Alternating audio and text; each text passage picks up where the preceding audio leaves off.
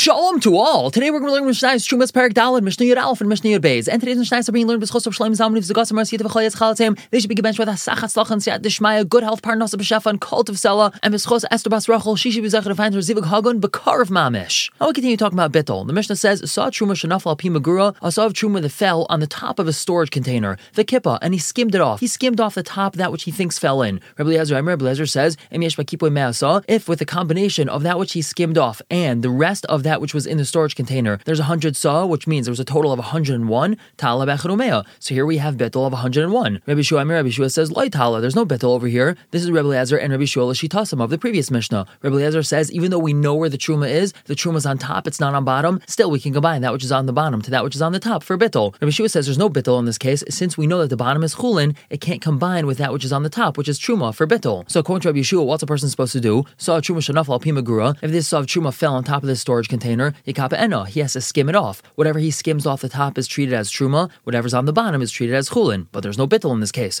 The Mishnah asks in Shitz Rabbi Shua, imkain if that's really so, lama amru truma oila So why do they say that truma is batal one in a hundred? It seems to be that Rabbi Shua is being very machmir, not allowing this bittel to happen. But we know the bittel happens one in a hundred. The Mishnah answers him, do and blue saying if he doesn't know if they got mixed up oil nafla or where in the pile they fell, then we say that there's bittel. However, if he knows that they fell on top of the pile or on the side of the pile, or he knows that they didn't get mixed up and they're located in a particular area on the pile, so then there's not going to be any bittel, according to Rabbi Yehoshua. More about bittel, moving on to Mishnah Yud Beis, Shtei Kupas, Shtei we have two baskets or two storage containers. Shnafla saw Trum mehen, a saw of Truma fell into one of them. Then you do mehen nafla, but it's not known which one it fell into. Malezu azu, we can combine them together to say that there's bittel. In the case of the baskets, the reason why we can combine them is because since these baskets are movable, we'll move them from here to there and from there to here. So it's very possible the contents of these baskets got mixed up together, and therefore we can say that these baskets are combined for bittel purposes. And the case of the Maguras, these storage containers, which are very large and can't be moved, we're talking about a case where they're right next to each other. So in that scenario, also, we can combine the contents together and say that there's bittel over here. Now, Shimon he says something very makel,